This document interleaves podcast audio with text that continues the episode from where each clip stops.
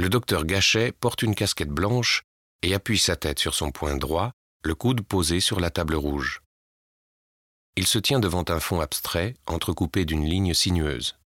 Sa main gauche tient une digitale, cette plante médicinale controversée, longtemps utilisée pour les problèmes cardiaques, mais également mortelle à haute dose. Si cette plante renvoie sans doute à sa fonction de médecin, sa signification reste pourtant troublante. Les couleurs froides prédominent, du fond bleu aux yeux clairs du docteur, en passant par la blouse bleu marine et le vert tendre de la digitale.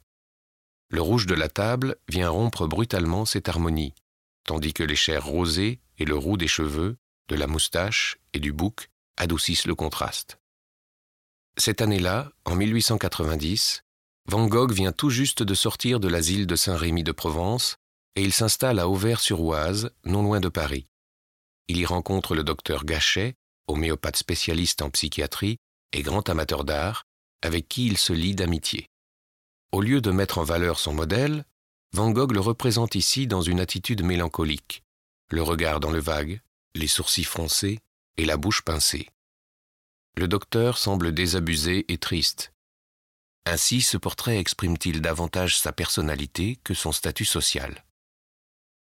Cette œuvre serait une deuxième version du portrait du docteur et un faux selon certaines hypothèses. Si des doutes quant à sa paternité subsistent, elle est encore aujourd'hui officiellement attribuée à Van Gogh.